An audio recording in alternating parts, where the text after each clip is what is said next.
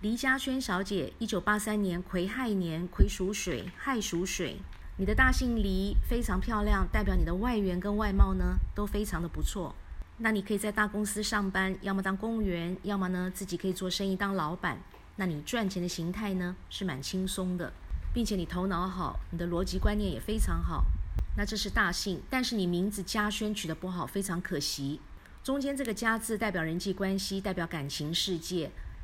感情上用嘴巴来沟通的叫做表达，那你的表达能力不好，你对人不字说不出口，打不还手，骂不还口，很多事情呢你放在心里，不爱讲不爱说，其实你是蛮委屈的，那你是一个受气包。同时呢，你贵人没有，反倒是小人好多，那小人不断都在背后呢陷害你，扯你的后腿，所以你运气呢是特别差的，并且你感情这条路呢你会走得非常辛苦。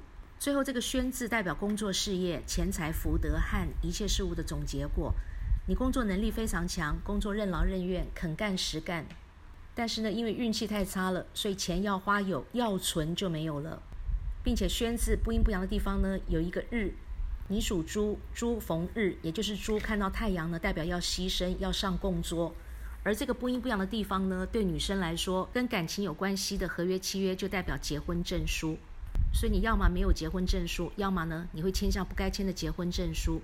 所以你的婚姻呢会非常的不顺利，你要么不婚，要么晚婚，那要不然就是结婚之后你会离婚。